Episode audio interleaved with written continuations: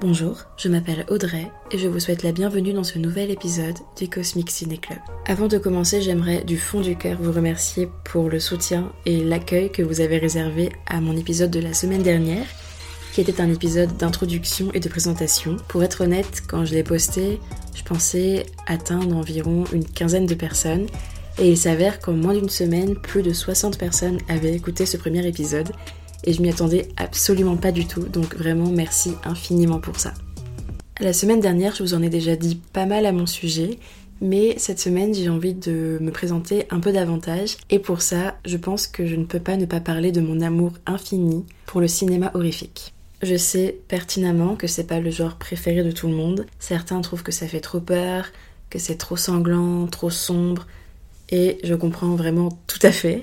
Et c'est pour ça que je tiens à vous promettre que dans ce podcast, que ce soit dans cet épisode ou dans les prochains, je ne donnerai jamais de détails trop gore à propos de certaines scènes de films. Je ne tiendrai jamais de propos euh, violents ou choquants. J'essaierai de rester toujours très soft pour pouvoir être entendu par un public aussi bien fan de films d'horreur qu'un public qui n'aime pas du tout ça. Quand j'ai écrit la trame de cet épisode, j'ai essayé de remonter assez loin dans ma vie pour revenir au moment à partir duquel j'ai commencé à aimer le cinéma horrifique. Et ce moment m'a lui-même amené encore plus loin. Et en fait, je crois que depuis aussi longtemps que je m'en souvienne, j'ai toujours aimé les ambiances un petit peu, euh, un petit peu effrayantes, un petit peu sombres. Et petite, j'aimais déjà un petit peu, j'appuie bien sur le un petit peu, avoir peur. Je vous avais dit la semaine dernière qu'avec mon père, j'allais très souvent au vidéoclub et je prenais tout le temps tout le temps, à chaque fois qu'elle était disponible, c'était pour moi la même cassette. C'était une VHS qui compilait plusieurs épisodes de la série animée qui s'appelait Les Petits Fantômes, qui était réalisée par Vincent Woodcock et Jacques Duquesnoy, tirée des livres pour enfants de Jacques Duquesnoy lui-même qui s'appelait aussi Petits Fantômes. On suivait donc des petits fantômes qui vivaient dans un château, un manoir un peu sombre. Ça se passait la nuit. Il y avait toute une ambiance un petit peu creepy. Alors creepy soft, mais creepy quand même. Rien que dans le générique, on voyait des éclairs, de l'orage, on voyait aussi des chauves-souris, et on entendait très souvent du thérémine. Le thérémine, je ne sais pas si vous connaissez, c'est un petit instrument électronique qui était très souvent utilisé dans le cinéma d'horreur notamment, ou alors un peu SF dans les années 50. Et on s'en sert également beaucoup pour représenter les fantômes. Généralement, quand des fantômes euh, se déplacent ou, euh, hantent des lieux, leur chant, si on peut appeler ça comme ça, est symbolisé par du thérémine.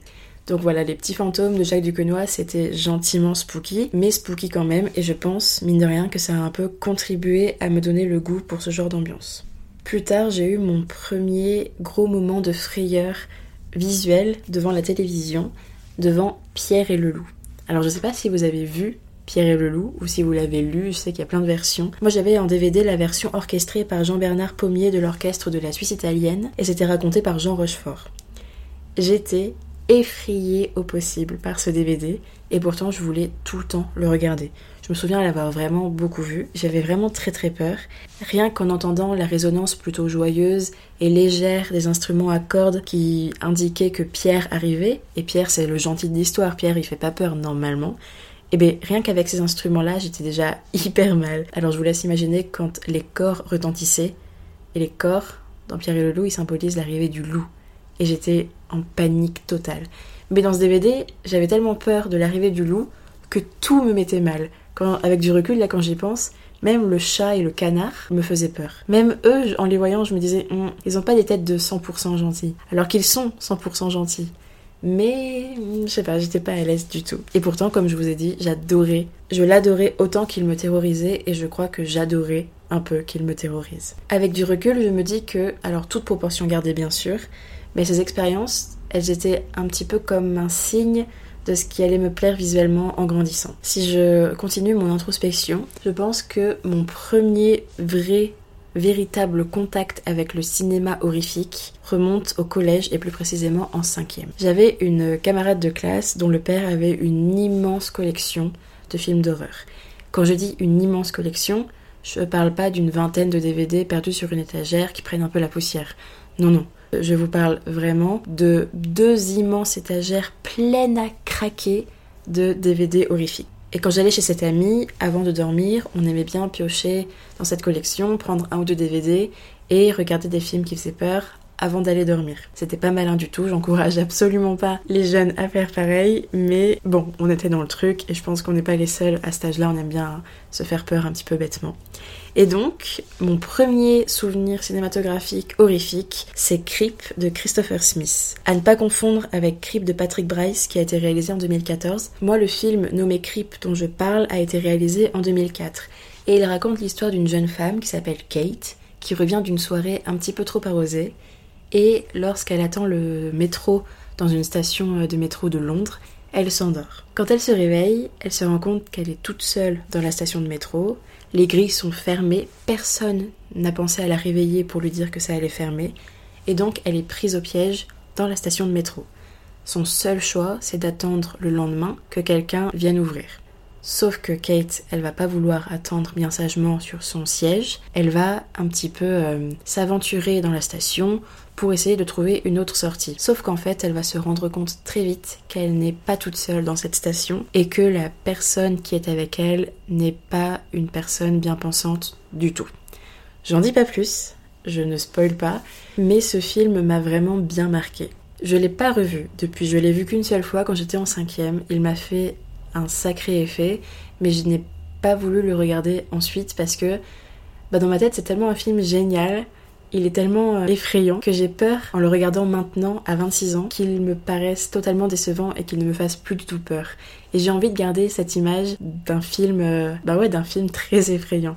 Alors que j'ai regardé un petit peu ce que les gens en disaient sur internet, j'ai vu un peu comment il était noté et pour être honnête, il n'est pas très bien noté. Il y a beaucoup d'avis assez négatifs et même si je suis totalement d'avis de ne pas accorder de crédit à la vie des gens et de me faire mon propre avis moi-même en regardant les films moi-même sans me soucier de ce qu'en ont dit les gens, là il y a tellement de propos négatifs que je me dis bon, il est possible que tu aies été impressionné parce que tu étais jeune, mais en effet maintenant peut-être que bon.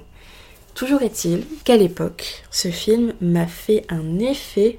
Oh là là, et ce qui est drôle, c'est que quelques jours après ou quelques semaines, j'ai dû aller à Paris et vient le moment de prendre le métro. j'étais pas rassurée, j'étais pas rassurée du tout. Ce que j'ai trouvé fou avec ce film, c'est que j'ai eu la même sensation en le regardant que j'avais devant Pierre et le loup. J'avais hyper peur, mais c'était impossible pour moi de ne plus regarder. Je pouvais pas me résoudre à me dire bon bah là on va arrêter le film, on va aller se coucher. Je voulais tellement savoir ce qui allait arriver à Kate, tellement savoir qui était cette personne dans le métro, qu'est-ce qu'elle voulait, pourquoi elle était là, qu'est-ce qui lui était arrivé à la base. Enfin, j'avais trop de questions devant ce film. Mon cerveau, et je m'en souviens bien en plus, ça m'a vraiment marqué. Ce film m'a fait réfléchir à plein de trucs et j'avais vraiment le cerveau en ébullition.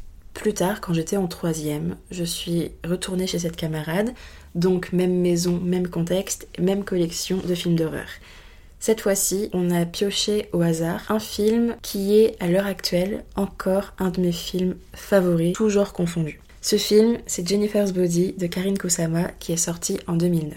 Quand j'ai vu ce film, c'était la première fois que je prenais conscience qu'un film d'horreur pouvait être autre chose qu'un film qui fait peur gratuitement. Jennifer's Body, c'est un film d'horreur, c'est vrai, mais c'est aussi un film fondamentalement féministe. Encore une fois, sans spoiler et assez rapidement, Jennifer's Body, c'est l'histoire d'une jeune lycéenne qui s'appelle donc Jennifer, qui va être tuée, mais qui va revenir à la vie sous forme de succube. Suite à sa renaissance, si on peut dire, elle va s'en prendre aux hommes, d'abord en les séduisant, puis en les tuant pour les manger. Voilà, ça, c'est la toile de fond de Jennifer's Body. Au début du film, Jennifer, qui est jouée par Megan Fox, est montrée comme une jeune femme parfaite, au corps de rêve, correspondant à 100% aux standards de beauté. Et d'ailleurs, dans son lycée, tous les mecs la connaissent et l'apprécient uniquement pour le corps qu'elle a. Personne s'intéresse à ce qu'elle pense, à ce qu'elle dit, à comment elle va. La seule chose qui compte aux yeux de tous les mecs du lycée, c'est son corps. La seule personne qui s'intéresse vraiment à Jennifer comme un individu doté de raison et de sentiments, c'est sa meilleure amie. Mais tous les garçons du lycée ne s'intéressent à elle que pour son corps. Et à partir du moment où elle va revenir à la vie après son meurtre, elle va se réapproprier son corps, elle va s'en servir comme d'une arme pour se venger de tous les hommes qui l'ont objectifiée auparavant. Et ce film, quand j'étais en troisième, je me souviens qu'il m'a fait un sacré effet lui aussi, parce que déjà de une, c'est la première fois que je voyais un film d'horreur avec un personnage féminin méchant. Depuis Creep en cinquième, j'en avais vu d'autres, des films d'horreur, mais à chaque fois, les figures dangereuses, les figures maléfiques étaient interprétées par des hommes. Et là, pour la première fois devant mes yeux, la figure dont il fallait se méfier était une femme. Et surtout, pour la première fois, je voyais une femme qui avait eu le rôle de la victime, mais qui avait totalement quitté cet état de victime pour s'assumer comme une femme ultra forte, une femme qui n'a pas peur des hommes, une femme qui se venge.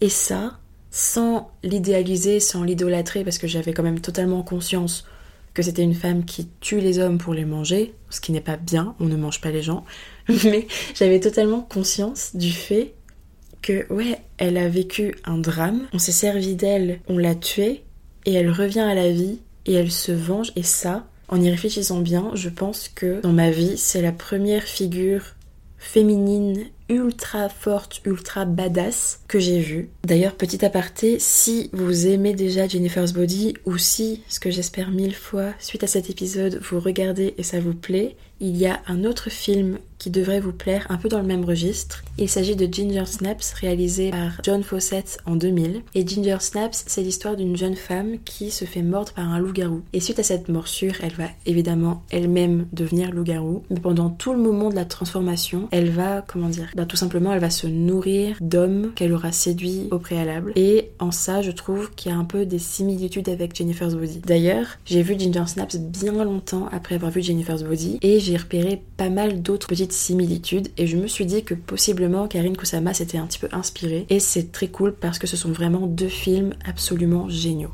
Enfin, pendant l'été entre la troisième et la seconde, j'ai découvert le film qui a vraiment marqué le début, premièrement de ma passion pour le cinéma horrifique et deuxièmement pour un genre horrifique bien particulier. Il s'agit de Scream. Scream, c'est la première saga horrifique dont j'ai été ultra hyper fan et dont je suis toujours ultra hyper fan. Scream, c'est une saga donc horrifique réalisée par Wes Craven. Le premier épisode, enfin le premier film a été réalisé en 96 et inscrit dans un genre que j'aime donc particulièrement, c'est mon genre préféré, c'est le genre du slasher. Un slasher, qu'est-ce que c'est? C'est un film dans lequel un tueur en série, généralement masqué mais pas obligatoirement, commet une série de meurtres. Ce qui m'a marqué d'abord dans mon premier visionnage de Scream, puisque depuis il y a eu beaucoup de visionnages, mais la toute première fois, je me suis dit que, comme Jennifer's Body, ce film montrait un personnage de femme ultra forte.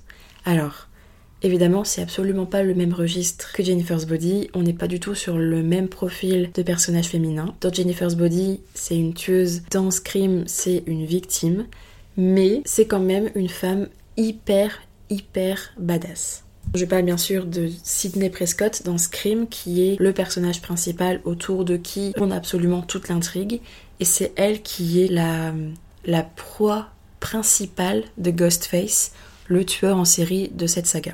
Sidney, c'est une figure féminine qui est assez emblématique dans le cinéma horrifique et plus précisément dans les slashers. Il s'agit de la Final Girl. Une Final Girl, littéralement en français, c'est la dernière survivante. La Final Girl, c'est une femme forte, une femme qui se laisse pas faire, qui se bat. Euh, tout à l'heure, j'ai employé le mot badass, et c'est exactement ça, une Final Girl.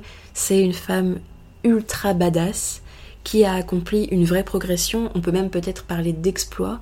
Elle est passée de la victime en détresse sur laquelle on n'aurait absolument pas parié une once de, survie, une once de, ne serait-ce que de courage. C'était la victime la plus totale et la plus désespérée à celle qui se bat et qui va réussir à échapper à tous les pièges et à tous les dangers. Et d'ailleurs, il y a énormément de films antérieurs ou ultérieurs à Scream qui présentent cette figure de la Final Girl. Il y a Halloween, Massacre à la tronçonneuse. Euh, pour citer des films un peu plus récents, il y a Midsommar de Harry Astor. Et d'ailleurs, il n'y a pas que des slashers, comme je viens de citer Midsommar, mais il y a aussi euh, d'autres films, comme des films de science-fiction, qui mettent en scène des Final Girls. Je pense notamment à Alien de Ridley Scott. Donc voilà, je pense que une des premières choses qui m'a plu dans Scream et qui m'a donné envie de m'intéresser à cette saga, c'est encore une fois ce personnage de femme forte qui me montrait que ben on peut être une femme dans un film d'horreur et survivre et se battre et se montrer hyper fort. Aussi, ce qui m'a énormément plu dans Scream, c'est que pour moi, et ça je l'ai ressenti dès le premier visionnage, c'est pas simplement un film de tueur en série. Pour moi, c'est un film ultra intelligent et cette, euh, opinion, je l'ai vachement euh, travaillée au fur et à mesure des visionnages, puis en grandissant aussi, parce que je pense que quand on voit un film jeune et quand on le revoit plus tard en étant adulte, on perçoit d'autres choses, évidemment, c'est normal. Mais aujourd'hui, je trouve que ce film est un film incroyablement intelligent qui propose une vraie réflexion sur lui-même et sur son genre. C'est un film qui interroge toutes les ficelles du film d'horreur, c'est un film qui vient questionner le spectateur sur ce qu'il est en train de voir, sur le genre du film qu'il est en train de voir, et je trouve ultra pertinent dans son propos. Et ça fait partie d'ailleurs des choses qui me plaisent beaucoup dans le cinéma horrifique, c'est cette facilité que peuvent avoir ces films à impliquer le spectateur. Parce qu'on est là dans notre fauteuil de cinéma ou dans notre canapé à la maison et on regarde ce film et on a envie, même sans parler, même juste en gardant ça dans notre tête, on a envie de dire au personnage ne va pas dans ce grenier, n'ouvre pas la porte, ferme bien la clé, ne réponds pas au téléphone. On a envie d'intervenir, on a envie de, de, ouais, de rentrer dans le film et, et c'est pour ça aussi que j'aime le cinéma dans sa multiplicité, horreur comme pas horreur d'ailleurs, c'est quand j'ai l'impression de ne pas être passive. Quand j'ai vraiment l'impression de rentrer dans l'histoire et d'avoir un petit rôle, même si, ben évidemment non, mais si j'ai l'impression d'avoir un rôle à jouer, d'en savoir plus que le spectateur et, et de ouais d'avoir ce petit cette espèce de, de, mini faux pouvoir en mode euh, je peux prévenir le personnage de ce qui va lui arriver, ben je me sens inclus dans l'histoire et je trouve ça hyper cool. Et j'ai l'impression que souvent les films d'horreur permettent un peu plus facilement cette immersion. Alors bien sûr, ce ne sont absolument pas les seuls films à pouvoir offrir ça aux spectateurs, bien sûr que non. Le cinéma dans son ensemble est bourré de films très immersifs, mais pour moi en tout cas, c'est le cinéma horrifique qui parvient le plus souvent à me faire ressentir ça. Quand j'interroge mon amour du cinéma horrifique, je me dis, après réflexion, qu'il y a aussi peut-être une petite euh, part psychologique. Moi, je suis de nature assez calme, assez réservée, et surtout, je suis hyper sensible. Vraiment, j'ai une sensibilité très décuplée, et il y a énormément de choses dans la vie quotidienne qui m'atteignent très fortement et qui peuvent avoir un gros impact sur mon moral. Quand je vois un film d'horreur, c'est ultra différent. Je pense que j'ai pleinement conscience de l'irréalité du propos et de la distance entre le film et moi. Alors, évidemment, j'ai très peur, bien sûr. Dans les moments de tension, je suis mal comme tout le monde, ou comme la plupart des gens. Mais moi, ça me plaît, ce petit malaise, ça me plaît, cette adrénaline ressentie devant les films d'horreur.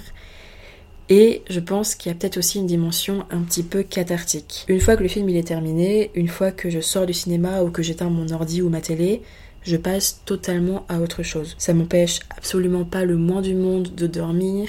Je regarde pas sous mon lit s'il y a un monstre. Ouais, j'y pense absolument plus quoi. Quand je vais au cinéma voir un film d'horreur avec mes amis, quand je rentre chez moi, bah c'est bon, ça n'a pas eu lieu, ça n'a pas, ça a existé, mais c'est fini, c'est terminé, j'y pense plus. Alors que, comme je disais, dans la vie quotidienne, quand il y a un petit élément qui me contrarie ou qui me rend triste, ça prend assez vite des grosses proportions et j'ai du mal à, dépasser ça. Je, dois vraiment travailler sur moi, beaucoup en parler pour réussir à, à oublier telle chose et pour extérioriser et pour sortir ça de ma tête. C'est hyper compliqué. Et donc, je sais pas, quand je vois un film d'horreur, j'ai un petit peu l'impression de me réapproprier cette sensibilité-là et, et j'ai l'impression que ben, je vois les choses, j'ai peur sur le moment, ça me bouleverse, ça me bouscule sur le moment, mais une fois que c'est fini, c'est fini.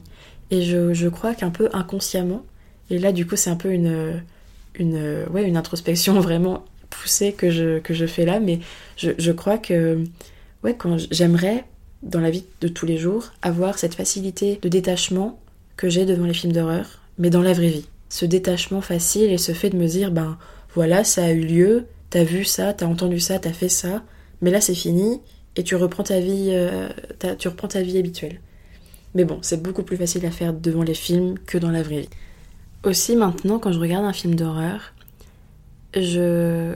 Alors, je me laisse happer par la peur et par la tension et par euh, toutes les choses qui font que le film d'horreur fait peur, bien sûr.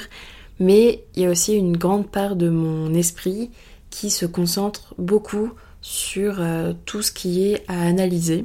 J'adore analyser plein de choses quand je vois un film d'horreur parce que j'aime beaucoup étudier la façon dont euh, les acteurs ou le réalisateur ou la réalisatrice parvient à procurer la peur chez le spectateur. Ça c'est un truc que j'adore dans le cinéma horrifique et très souvent d'ailleurs j'ai envie de voir un film d'horreur non pas parce que euh, euh, l'histoire m'intéresse plus que plus qu'une autre ou que je suis intéressée particulièrement par le scénario ou quoi.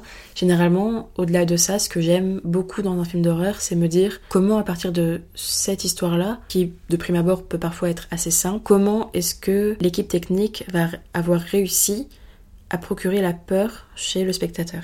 Et ça, je trouve ça hyper fascinant. On peut faire peur par tellement de moyens, par euh, la musique employée, les effets spéciaux, les effets visuels, euh, les, les acteurs, que ce soit dans leur regard, leur gestuelle, leur voix. Il y a tellement de possibilités de produire la peur, de procurer la peur chez le spectateur ou chez, des, ouais, chez les gens en général que je trouve ça absolument fascinant à étudier. J'aime aussi beaucoup m'amuser à retrouver les ficelles qui sont très souvent employées dans les films d'horreur, notamment dans les films d'exorcisme.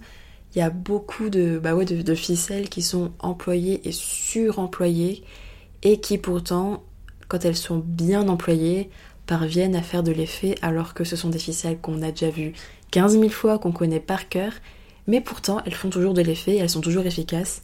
Et ça, je trouve ça incroyable et ça me plaît toujours beaucoup de, de regarder ces ficelles et de me dire c'est fort quand même parce que bah ça je l'avais vu venir et pourtant j'ai trouvé ça efficace. Et ça, franchement, je trouve ça incroyable à chaque fois. Je crois aussi qu'en grandissant, mes goûts et mon rapport à l'horreur ont beaucoup évolué. Avant, je préférais les films qui allaient très vite, qui faisaient peur dès le début.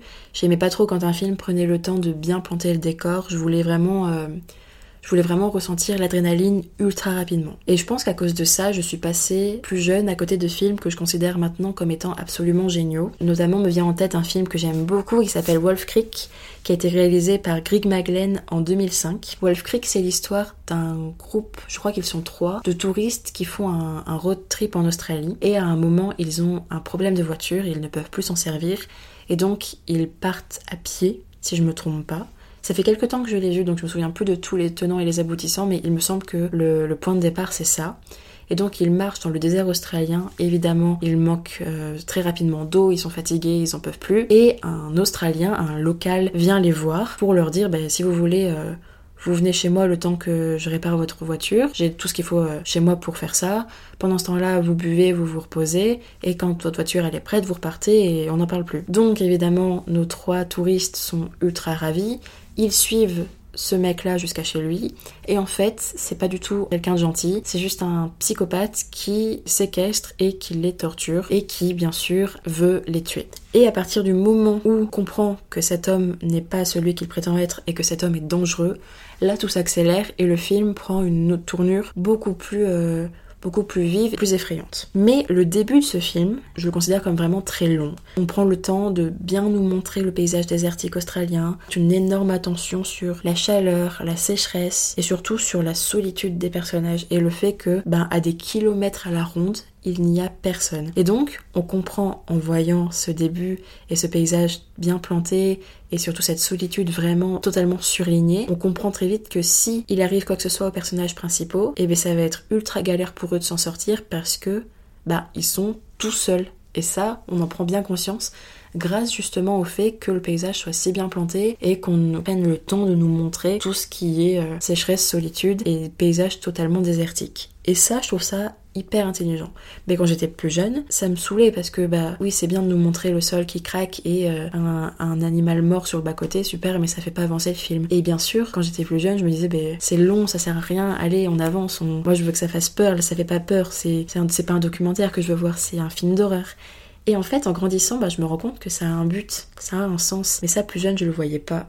Et donc il y a plusieurs films comme ça que j'ai pas aimé au premier visionnage parce que je les ai trouvés trop lents, trop longs et pas assez euh, virulents dès le début, alors que c'est ce que je recherchais. Par exemple, je pense à Alien de Ridley Scott que j'ai déjà évoqué un peu plus tôt, mais la première fois que j'ai vu ce film, je me suis ennuyée d'une force. Oh, vraiment, je, je me souviens m'être dit, mais comment ça se fait?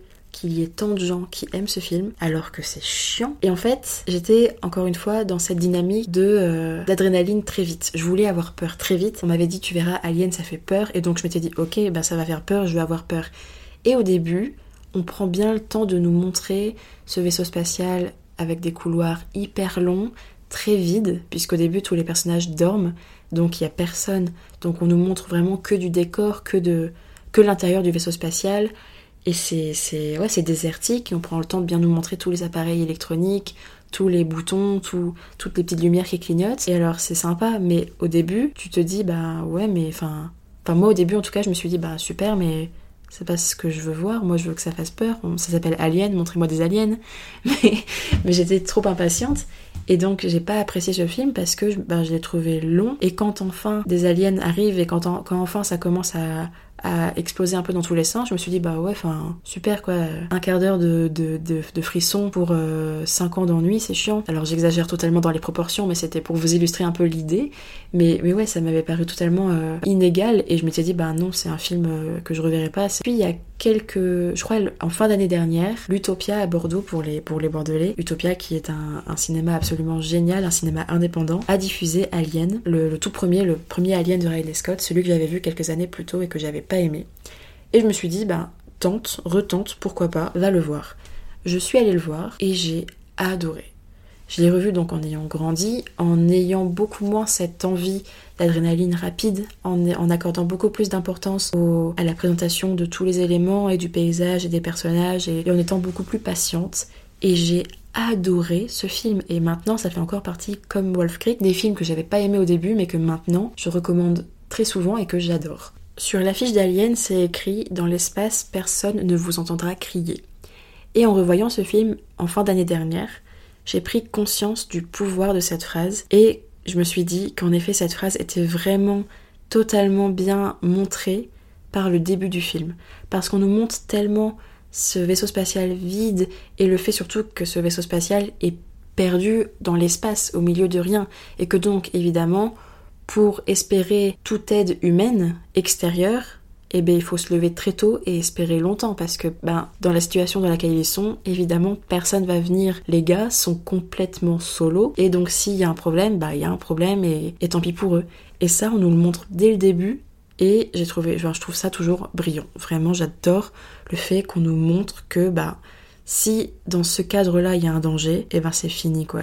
Pour s'en sortir, il va falloir être hyper rusé et hyper fort, mais il y a de grandes chances dans ce cadre-là que le danger soit plus fort que les, personnages. Donc oui, maintenant pour moi, un truc que j'aimais pas à l'époque, qui était le fait que le film prenne son temps et puisse avoir un début assez contemplatif, maintenant j'adore ça parce que je, je pense que euh, sans ça, on n'aurait pas toute l'ampleur de la fatalité du drame à venir. Et donc je pense que ces débuts contemplatifs, quand ils sont bien faits, quand ils, ont, quand ils sont bien amenés, ont vraiment un but que plus jeune j'ignorais complètement. Enfin, un dernier point que je voudrais aborder concernant mon, mon goût pour le cinéma horrifique, la variété absolument immense du cinéma horrifique. Parce que Dernièrement, j'ai eu une conversation avec quelqu'un qui m'a dit que souvent les films d'horreur c'était la même chose. Et c'est vrai qu'il y a des, films qui utilisent, comme je disais, les mêmes ficelles et qui prennent un peu les mêmes schémas et qui donc se ressemblent beaucoup. Mais le cinéma d'horreur, c'est infiniment plus riche que ce qu'on en a souvent l'impression. Déjà, il y a énormément de registres, comme je parlais tout à l'heure des slashers, il y a aussi des films euh, qui jouent sur les esprits, sur le paranormal, sur euh, la possession, les films d'exorcisme. Il y a des films de zombies, des films de requins, des films euh, de serpents, d'araignées, de, crocodiles. Enfin, il y a, plein d'animaux qui peuvent être des facteurs d'épouvante. Il y a des films qui utilisent le le registre du home invasion, donc littéralement invasion dans, une maison, donc un groupe de, de, gens, souvent une famille, qui sont tranquillement chez eux et d'un coup il y a des étrangers dangereux avec des mauvaises pensées qui viennent euh, s'infiltrer chez eux. Il y a aussi toute une catégorie horrifique qu'on appelle les found footage, qui sont des films qui sont présentés comme euh, si les personnages du film filmaient eux-mêmes. Donc là, je pense notamment au projet Blair Witch par exemple, pour vous donner une idée c'est quand le personnage tient une caméra et que ce que voit le spectateur, c'est soi-disant ce qui a été filmé par le personnage du film. Et j'en oublie sûrement, mais il y a aussi beaucoup de films d'horreur qui jouent sur le, sur le fantastique, sur le, la science-fiction. Enfin voilà, le, cinéma horrifique, c'est ultra large. Et ce qui me plaît vraiment, c'est que quand on y pense, tout peut être objet horrifique. Quand je dis que tout peut devenir horrifique, je pense à un film que j'ai vu il y a pas très longtemps, qui est toujours à l'affiche et qui s'appelle Five Nights at Freddy's. Ce film est tiré d'un jeu vidéo dans lequel on incarne un gardien de nuit et on doit survivre pendant 5 nuits dans une espèce de comment dire de restaurant thématique où se trouvent des espèces de grosses mascottes ayant des formes d'animaux robotisées. Donc il y a la mascotte la plus célèbre qui est Freddy, c'est celle d'un ours. Il y a un renard, un poussin, un lapin, et peut-être que j'en oublie ou peut-être que j'ai fait le tour, mais voilà un peu le, point de départ de ce film. Enfin, de ce jeu et donc de ce film. Et en fait, j'ai été hyper effrayée en voyant ce film-là. J'ai vu pas mal de films d'horreur, du coup, comme c'est ma passion, j'en ai vu pas mal, j'en regarde régulièrement, toute seule, ou pas forcément toute seule, mais même toute seule, j'aime beaucoup ça. Et donc, quand j'en vois, je me laisse moins impressionner qu'avant. J'arrive à voir un film d'horreur sans me cacher les yeux, sans sursauter, je me tasse pas sur mon siège, enfin vraiment, quand j'y vais avec mes amis, c'est pas moi qui montre le plus d'émotions et c'est pas moi qui parie le plus effrayé. Mais là, oh, j'étais pas très bien. Et j'y ai réfléchi, je me suis dit, mais c'est fou que ce film te fasse tant d'effets. Et en fait, je pense que ce qui m'a le plus effrayé avec ce film, c'est que ce soit des objets considérés comme enfantins qui soient employés pour faire le mal. Et ça, j'en avais un peu parlé sur Instagram et c'est vraiment un truc qui me met mal à chaque fois. Je parle pas des films qui mettent en scène des enfants, ça franchement tout ce qui est euh, enfants possédés, enfants méchants ou quoi, ça va. Five Nights at Freddy's, Oh là là, je, sais pas pourquoi ça m'a fait vraiment énormément d'effet et je pense que ce sont ces grosses mascottes qui, ça se voit, elles ont eu une apparence un peu mignonne et maintenant elles sont ultra destroy, elles sont, euh, bah, elles ont des regards pleins de haine et une peluche c'est pas censé avoir un regard plein de haine. Donc je pense que, je pense qu'inconsciemment les choses considérées comme enfantines qui sont utilisées comme des objets horrifiques me font plus peur que des objets horrifiques classiques. Je sais pas si c'est, encore une fois, je sais pas si c'est clair ce que je raconte. J'espère que oui. N'hésitez pas à me dire si vous voulez des, précisions sur certains points. Mais, euh, mais ouais, je me suis vraiment dit c'est fou d'avoir eu si peur que c'est ça, c'est, c'est ce côté euh, objet enfantin détourné de façon horrifique qui me terrorise moi. Par exemple, cet été, j'ai assisté à une séance en plein air du film Akira de Katsuhiro Otomo et dans Akira, à un moment, il y a des espèces de grosses peluches géantes, un peu diaboliques. Je me souviens plus trop de tous les tenants et les aboutissants, mais je me souviens très clairement que ces grosses peluches ne sont pas gentilles du tout. Et c'est le seul moment dans Akira. Akira, c'est pas un, film d'horreur, c'est un film d'animation euh, pas du tout horrifique. Mais ce passage-là m'a euh, mis mal parce que, encore une fois, un objet enfantin, un objet étant euh, censé être mignon, doux, était détourné comme un truc ultra maléfique et ultra dangereux. Et je crois que ça, c'est une des formes de l'horreur qui me met le plus mal. Donc voilà une des multiples raisons qui me fait tant aimer le cinéma horrifique, c'est sa variété et le fait que même si parfois on a l'impression que euh, tout a été exploité, que tout a été dit, que tout a été fait, les réalisateurs trouvent toujours de nouveaux moyens, de nouveaux subterfuges pour nous faire peur, pour nous perturber, pour euh, nous faire euh, douter et je trouve ça vraiment fascinant et je trouve ça vraiment incroyable. Voilà.